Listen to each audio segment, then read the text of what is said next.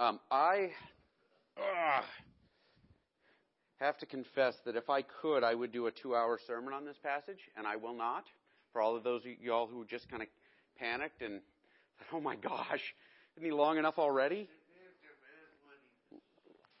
Thanks.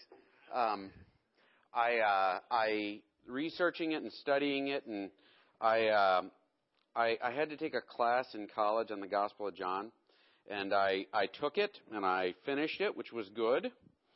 Um, and I I think I actually uh, um, got an A in the class, so that's good. Uh, but but um, there was so much to do along the way that you just miss things and things don't hit you. And I, I studying this, it was one of those times when when things just jumped out at me, and I, I thought, man, I really wish, really wish I could do more with this. So um, we're actually going to start with a um, some background here, uh, if I can get it to work. My slides are set up funny, and I am not. Uh, I'm not sure that they're going to work.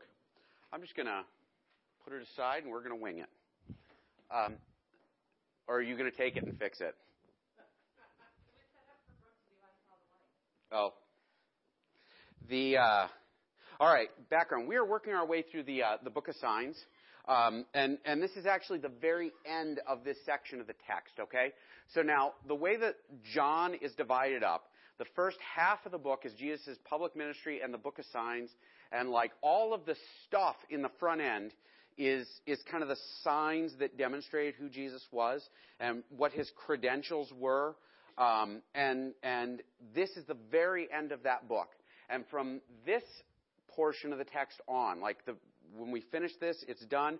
From this point onward, everything is about um, Jesus going to the cross and and um, the crucifixion and, and the resurrection and and the implications of that. There's some teaching that happens privately, um, but as far as Jesus' public ministry, there's no more public stuff that happens. And so everybody has seen like they've seen miracles and they've seen signs and they've seen all sorts of other things. Um, and and up until this point, like they just they even though they saw all this stuff, they didn't believe. Um, some of them believed in in kind of an unusual way. Like they believed, oh, this guy is from God, but they believed in Jesus that wasn't Jesus. Does that make sense? Like they believed in Jesus that was um, the Jesus they wanted to see, and not who Jesus really was. Um, they they believed in a guy who was kind of you know he fed five thousand people. He's like a vending machine. It's awesome. That's the way God should be, you know. And there there's a temptation to see God that way, like this cosmic vending machine. I say my prayer, you give me what I want. Um, or or other folks saw him as you know kind of their personal avenger you know, and and uh, um, they said, well, you know, this Jesus guy, he's going to go out and he's going to kill the bad guys, and that's going to be awesome. And they had like a ready finger to point at every bad guy they wanted squished, and and you know that's what they expected, but they didn't believe in the Jesus that that was actually there. Um, this is a huge distinction because it's easy to get lost in who Jesus is. You know, like it's easy to get lost in our own idea versus what's really there. And um, I mean, we're, we're going to look a lot at the book of Isaiah today and talk about some of the stuff that happened in Isaiah's ministry. Um, but um, there's kind of a build here, and John is like, John is a great writer. Um, in chapter 8, he talks about Jesus heals this blind man, right? On the side of the road, he's walking along and he heals a blind man. And that blind man, um, all of a sudden, he was blind and then he could see, and he believes in Jesus, and he has faith and all that and he gets dragged into the synagogue because the Pharisees, who are like the religious authorities, were, were kind of threatened by Jesus. They didn't like him. And so when, when this blind man came in, they interviewed him and tried to get him to back off of what he was saying. And they threatened, if you don't take it back, we're going to kick you out of the synagogue. Right? Now, in that setting, to be kicked out of the synagogue was to become a social outcast. It basically ended your public life. Right? Like you, you would try to go to gatherings and people would shun you because if they associated with you, what would happen? They get kicked out too. And so, like the Pharisees wielded a lot of power, and and most folks were afraid of them. And so, like the blind man goes in there, and they're like, "Well, we're going to ask you some questions, and you're going to deny this Jesus guy." And in the end, when he won't, they're like, "Well, that's it. You're out of here." And and he's like, "Hey, you know, you can tell me anything you want. What I know is I was blind and now I see." Right? And part of what John plays into that story, we can't, we're not doing a whole sermon on it until next year. Um, there's a whole portion of this story that plays on the fact that, like, um, these folks just, they don't see, right? They look at it, but they're so locked in. They are so stuck in their own, like, agenda that they don't see who God is, and so they're completely blind. When he hears them teach, they're completely deaf. They can't hear what he's actually saying. All they hear is what they want to hear. Everybody with me? Um, so the last few signs have taken place. It's sort of this build up, um, which I really wish I could get into this more. Um, it's sort of a build up. It's sort of a, a foreshadowing of what's coming. The uh, Mary anointing Jesus.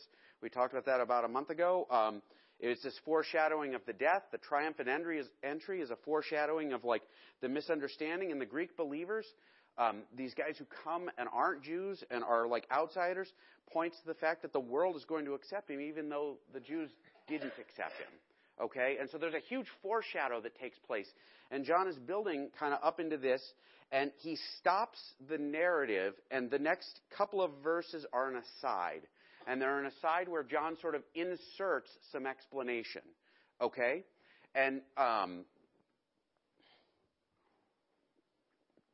it's a powerful explanation. Sorry, my mouth is really dry this morning. Um, when Jesus had said these things, he departed and hid himself from them. Um, although he had done so many signs before them, they still did not believe in him, so that the word spoken by the prophet Isaiah might be fulfilled. Lord, who has believed what he heard from us, and to whom has the arm of the Lord been revealed? Now, um, John starts to call on Isaiah, so we're going to have to look at Isaiah a little bit to offer some context here. But John basically says, look, Jesus showed up and he performed miracles and they didn't believe him, right? He did huge stuff and they didn't believe him. Um, and and and like like Isaiah, what he said about this was, um, and this is we're not going to go through the whole passage. I really wanted to. I thought about it, and then I thought, man, we're going to be here for hours if we do. Um, I'm going to read you part of it, because um, this phrase as a standalone is a little weird, right? Um, if it's in the bulletin, there's a list of readings. This is Isaiah 53. Um, and he, like, we're going to start a couple verses early. Behold, my servant shall act wisely. He shall be high and lifted up and shall be exalted. So many, as many were astonished at you, his appearance was so marred beyond human semblance that, and his form beyond that of the children of mankind, so shall he sprinkle many nations. Kings shall shut their mouths because of him. For what, for that which has not been told to them, they see, and that which they have not heard, they understand. Um, who has believed what the, what he, excuse me, who has believed what he has heard from us? And to whom has the arm of the Lord been revealed? We're going to hit pause there. Um, what's going on at this point is he says, listen, the whole world, the nations, everybody who is not Jewish, they look at what happens with Jesus and like the story of the crucifixion and the story of what happens to him, it is so over the top that they're dumbstruck, right? Have you ever heard? I uh, I heard a story. I'm not going to share it with you today because um, it's it's one of the worst things I've ever heard in my life. We were I was in a client meeting and we had a meeting and we were told about something that happened to a young person that I knew, and I had to get up and leave, and I was dumbstruck, which is really something. It's not often that I'm speechless. Um, but but when I heard the story, I just I had no words to put out there. Do you know what I mean? I mean, like like so. What he's saying is that the nations see the story of Jesus, and it's so much that they, they have nothing, like they're, they're struck dumb in front of it. They can't respond. And, and um, that his treatment was so severe and so excessive and, and, and literally like for our sake, right? Because it's mentioned in this, in this particular passage, um, he shall sprinkle many nations. It's talking about Jesus like cleansing the world with his blood, right? Like through his shed blood, the nations are, are given forgiveness. And, and um, it's so much that, that they're impressed by it, they're taken aback, they can't speak to it. And then he goes on and he says, But hey, what about That's 53.1, the verse that John quotes. Um, who has believed what he has heard from us? Meaning, like, hey, look at the folks around you. Jesus went out and he preached the word and he told them what he was going to do. And even his own disciples, he told them, hey, guess what? I'm going to be killed in a few days. And they didn't get it. Right? Has anybody ever, I mean, there are times when I encounter things and I'll read a set of instructions or I'll be told something by my wife or I'll, I'll be exposed to something over and over and over again and I just don't get it. And then after like a certain point, it's like click, everything connects and oh yeah, I get it now. Has anybody ever done that? You know, where, where and, and that's what's happened. Like, even the disciples don't get it. They hear the word, they hear the message, they hear everything. And then, like, even when Jesus is arrested, he says, Listen, guys, I'm going to be arrested. I'm going to go and be killed. But it has to happen. So, like, heads up, it's going to happen. And then when they arrest him, Jesus picks, or Peter picks up a sword and tries to fight. and Jesus is like, What, weren't you paying attention?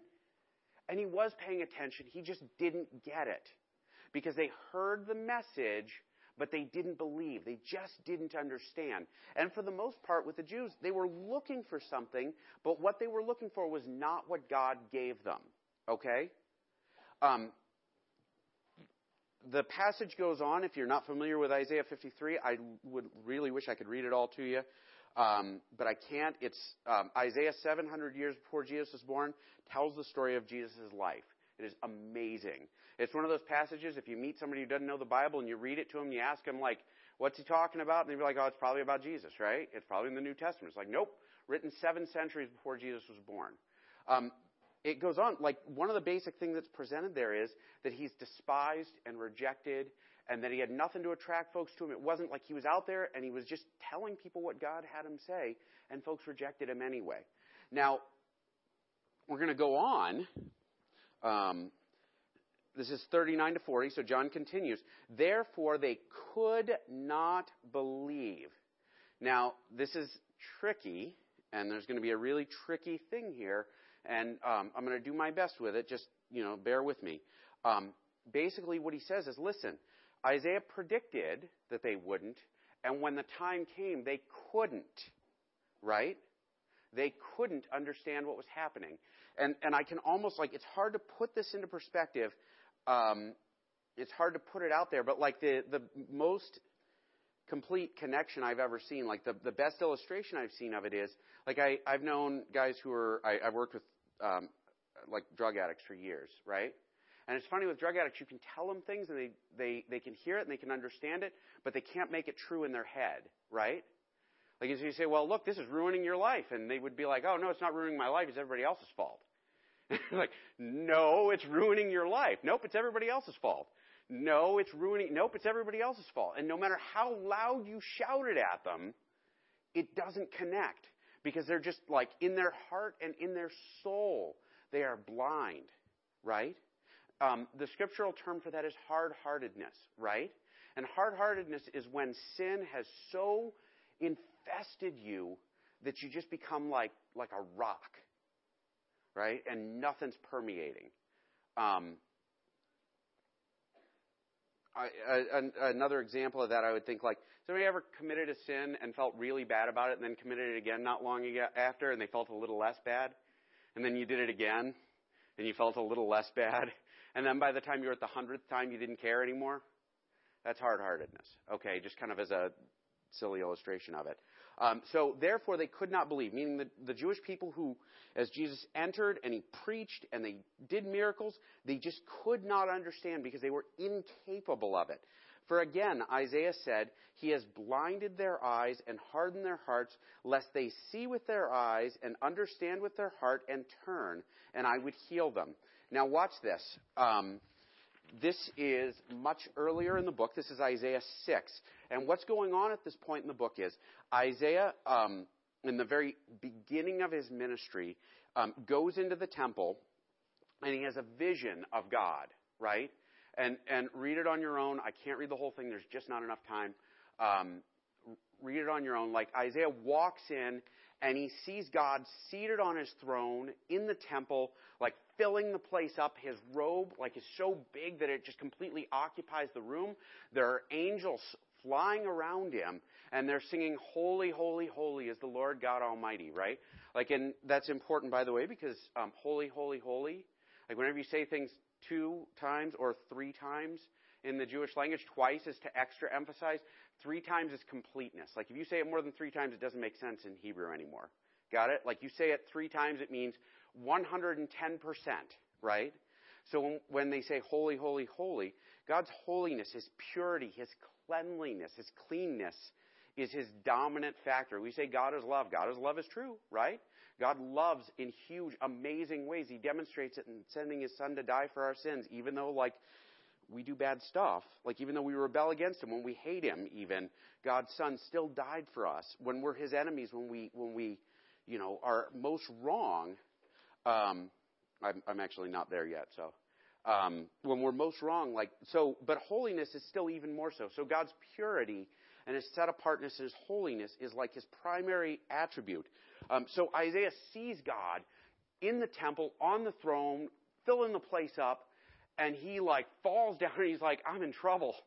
Because I am, he says, I'm a man of unclean lips from a people of unclean lips. May, meaning basically like like that I'm a wicked person and, and I'm from a people who are wicked and I've seen God and I'm in trouble now, right? And God cleanses him. And um, God says, um, and I heard a voice of the Lord saying, Whom shall I send and who will go for us? Then I said, Here I am, send me.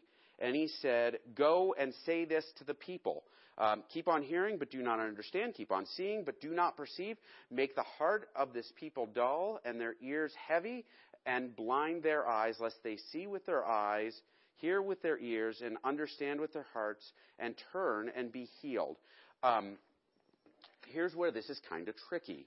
Um, what does it mean that like like um, he has blinded their eyes? That he is God, right? That means that God has blinded the eyes of men. What?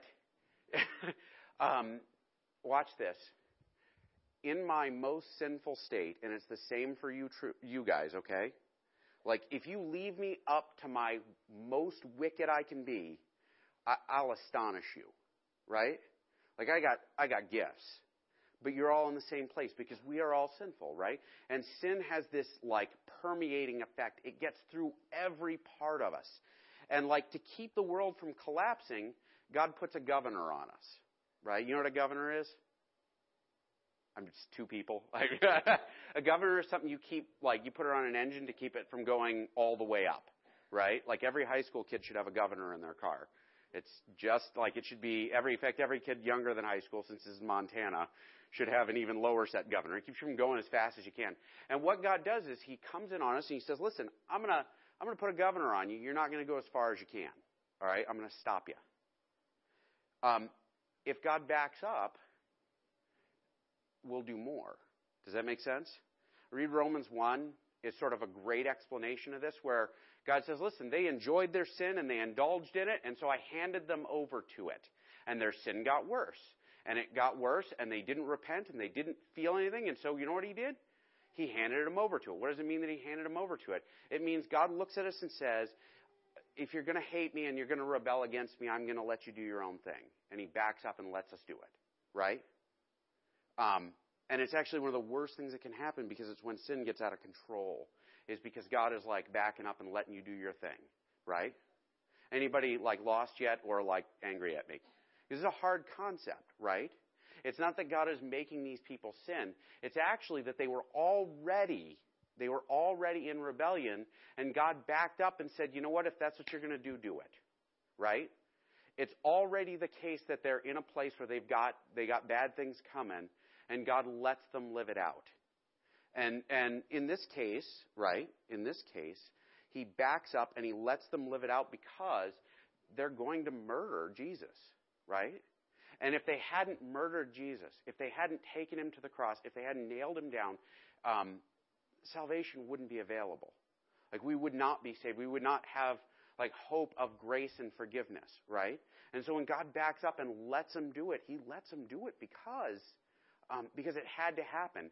But it's not as though they were innocent in the first place. Does that make sense? God doesn't harden hearts out of um, some, some sort of vindictive, hey, you know what, I'm going to mess with you now. It's much more so, you choose to rebel, I'll let you do it, right? You choose to rebel, well, fine. If that's what you want to do, I'll let you do it. And it gets bigger and bigger and bigger and uglier and uglier and uglier. And I know, actually, I know because I know y'all, and I've talked to some of y'all, there are folks in this room who've had that happen, right? Where, like, there was something you were doing and it was wrong, and you were like, I just don't care. And God said, well, if that's what you want, do it. And, like, eventually you reach a point where you're like, how did I end up here? You know, how did this get so bad?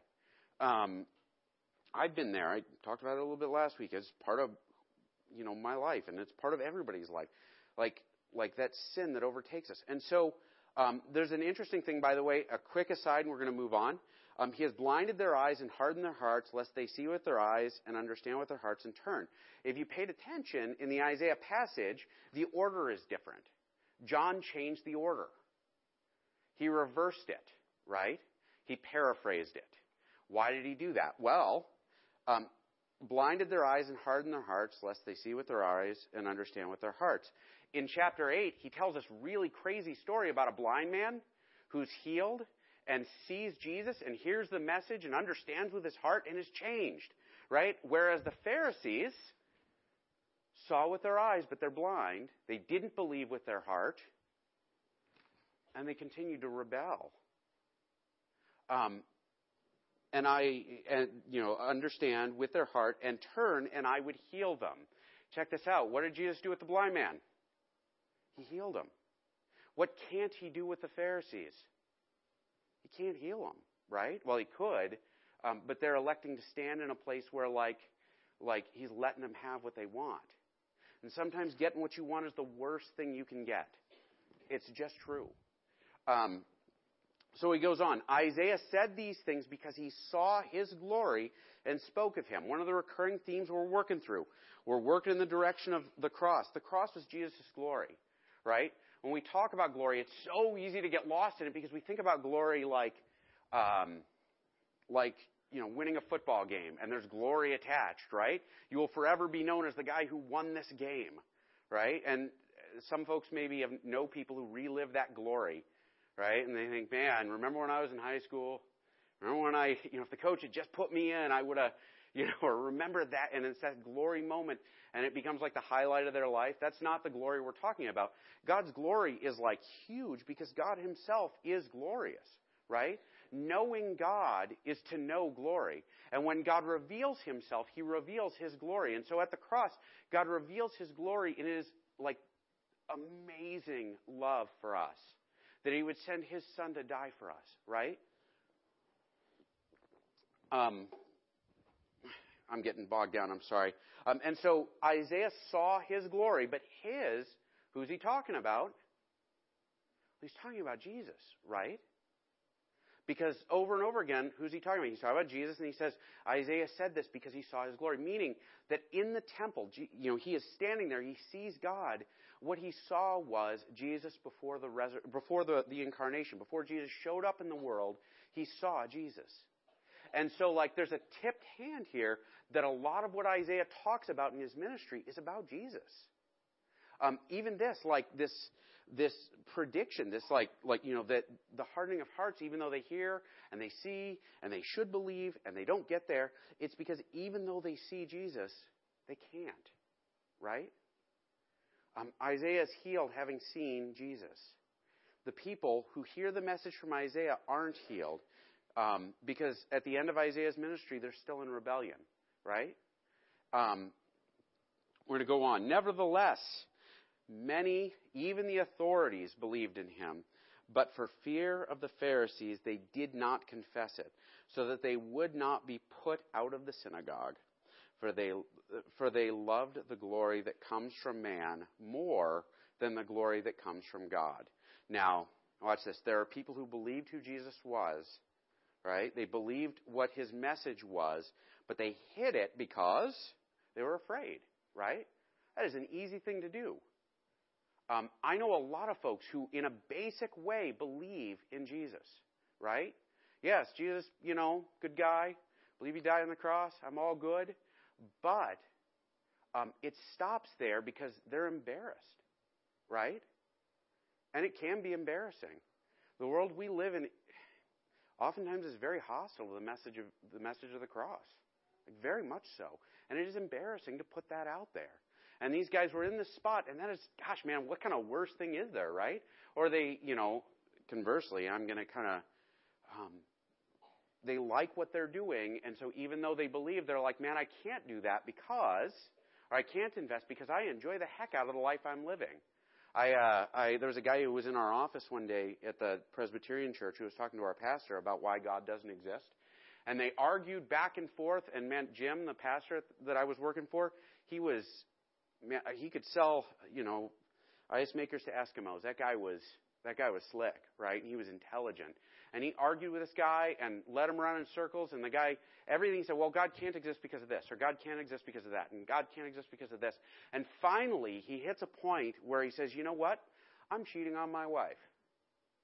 And I've been cheating on my wife for a couple of years now. If your God exists, I, I can't do that. You know, I understand to be forgiven and all that, but I'm really enjoying cheating on my wife. And so, like, pretty much I'm not buying it because I don't want to change. I like what I'm doing, right? Um, this is kind of another end of this. Like, a lot of folks believe, but that belief hits the wall because they like what they're doing. I honestly, and I've done this. I'm not saying this as a guy like I believed in Jesus, but lived a life that was like, like you know, like hell, honestly. And I did it because I liked what I was doing. And so even though I spoke with my mouth and stood in the right place and had the right job and everything else, wasn't true. And it's easy to live in that place. Um, I skipped a verse. Doggone it. Um, oh no, I almost skipped a verse. And Jesus cried out and said, Whoever believes in me believes not in me, but in him who sent me. And whoever sees him who sees me sees him who sent me. Now watch this. Jesus, so like John stops, jumps back into the narrative. Jesus is probably standing in the temple when he says this. And he says, Listen, if you believe in me, you believe in God. And he's putting it out there. I am God, right? I am not just another messenger, right? I am not just another teacher. I am not some prophet. I am not some you know, guy selling a, a, um, um, a get rich quick scheme or anything like that. I, I we we were at a, an exercise thing yesterday, uh, which was horrible. Um, but I love my wife, so I went because because it was worth it. Um, not because of the exercise. There's parts of me that hurt that I didn't know could hurt. Um, but the guy was doing this talk, and he was really genuine. He was really earnest. But over and over again, his, his message was if you believe in yourself, right? Listen to the words I'm telling you. All you have to do is try real hard. And, and he was selling this sort of like self motivational speaker lifestyle thing that was about hurting yourself through exercise. Um, but we live in a world full of that garbage, right? Where it's, hey, I could go with this. You know, like for a while it was uh, all Kabbalah. It's like a version of Jewish faith where they uh, do numerology to predict the future and all kinds of. Madonna did it, and uh, Britney Spears did it, and a lot of celebrities were Kabbalah. Look at how cool this is. Because they picked that because it sort of had a great message to it, and they're like, that's awesome. But then, you know, they might get tired of that and say, well, I'm going to do this now. I'm going to do some Tony Robbins or whatever, you know, I, or uh, who are other motivational speakers? Uh, Joel Osteen. I'm going to follow that guy. He's, and um, Jesus is saying, listen, I am not just another guy selling a way to fix your life or a way to behave better or a way to do this or a way to do that. I'm not selling anything. I am right here. Believe in me because I am God. The message I'm bringing you is God's message. Right? Now, this little speech he does has a bookend, right? It's a nice circular speech. It starts out saying, If you see me, you see the Father. So, first off, but it ends kind of the same way, and we'll get to that. Uh, 46. I've come into the world as light, so that whoever believes in me may not remain in darkness. Um, all right, I, I, did this with a small group the other day. We'll see how it goes this time. Um, think about the worst thing you've ever done. Don't say anything about it. Okay, you don't have to stand up and sing it or anything. Think about the very worst thing you've ever done. Right, that thing that when you go to bed at night, it's there. You know what I'm talking about? Or is that just me? right, right there in your mind's eye. Right. Um, how badly do you want the world to know about that? Not very badly, right? like it's it's it's really like like we do things that are wrong in the darkness because And we want them to stay in the darkness because, um, because it's embarrassing, right? Because it's shameful. Um, when Jesus says, I have come into the world as a light, um, he's talking about bringing us away from this sin that we can get stuck in, away from this sin that infests us, away from this lostness that exists, and into God's good graces. And he gives us a way to wash away all the garbage that happened in the dark and be in this place of the light, made right and ready to be right in front of God, right? Um, whoever believes in me may not remain.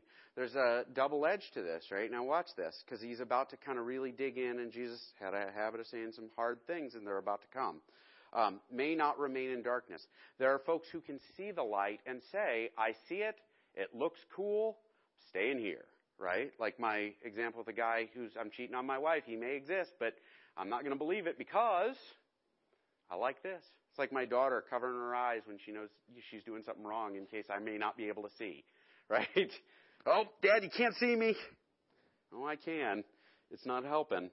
Um, and so, like, part of the idea here is that seeing the light, believing in the light, means coming out of the darkness. It means not sitting in the dark and, like, reveling in the, the stuff that happens there. Um, if anyone hears my words and does not keep them, I do not judge them. That's cool, right? So listen, if you hear me and you ignore what I'm teaching, I'm not, I'm not here to judge you. Um, for I did not come to judge the world, but to save the world, right? She says, listen, I am not here to judge you. I'm here to save you. I am here to pull you out of the darkness. I am here to make you clean. I am here to make you right before God. That is what I am here for. Um, the one who rejects me and does not receive my word has a judge. The word that I have spoken will judge him on the last day. Um, now we're going to hit pause there. Um, in the list of verses for the week, Jesus earlier in the book um, says, "Listen, these guys who say they're all about the Ten Commandments, right? If they're not doing them, that's their judge, right? Like on the last day, you're going to stand in front of God and they're going to be like, Ten Commandments. And God's going to take the Ten Commandments and put it up like a ruler. And He's going to be like, Guess what? You didn't do it right? Um, I, I'm supposed to be dieting and exercising right now, right? The judge for me every morning is the scale, right? There ain't no fool in the scale, right? There ain't no fooling. It's just, it's going to tell the truth. Like, I'm going to measure up against it. Either I'm going to be lighter or I'm going to be fatter. And generally it's fatter, by the way. Um, but I carry it well. Uh, I just say that kind of thing to see if you're listening. Um, Um, so he says, listen, if you hear me and you say you believe me, you say you've got faith in me, like these leaders who didn't want to acknowledge it publicly, if you, you're there, right? Like you, you see it and you, you're in your heart, it's all there, and you say, but you know what? Forget all the rest of this stuff, I'm not going to bother.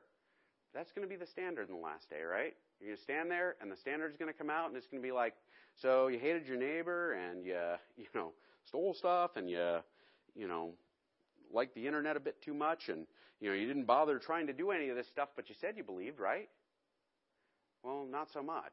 Um, I, I ask sometimes. I'll put it on my Facebook page or on my Twitter account. Um, can I be a vegan and still eat meat?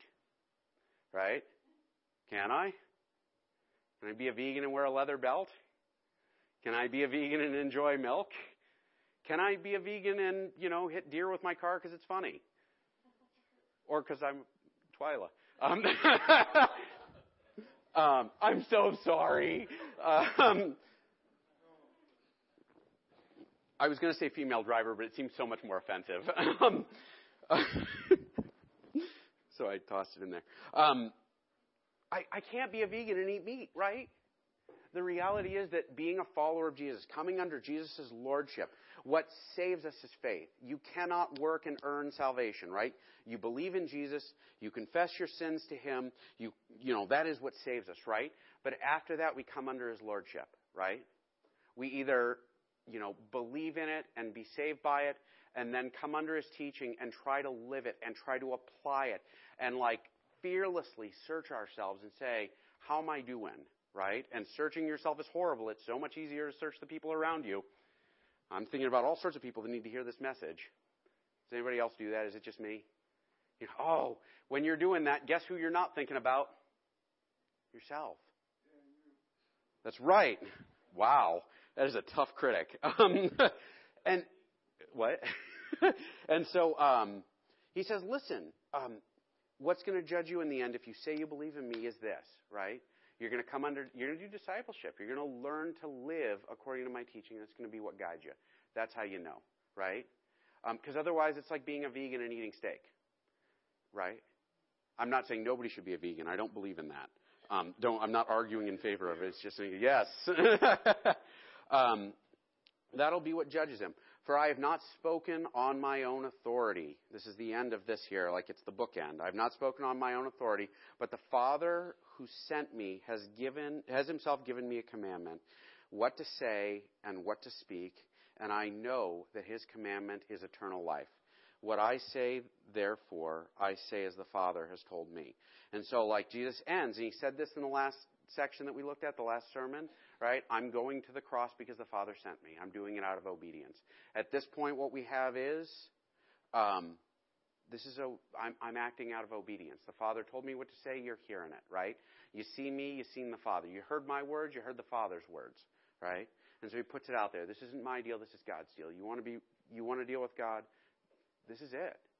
Faith in my death, like trusting that my salvation is enough, and then just coming under my teaching, right? follow and live different. Um, not because that's what saves you, but because that's what we're called to do. Um, we're going to do communion this morning. We are running late. I'm sorry, guys. I uh, I'm going to call forward my guys. Um, if anybody's interested in learning more about this passage, I have about ten more pages.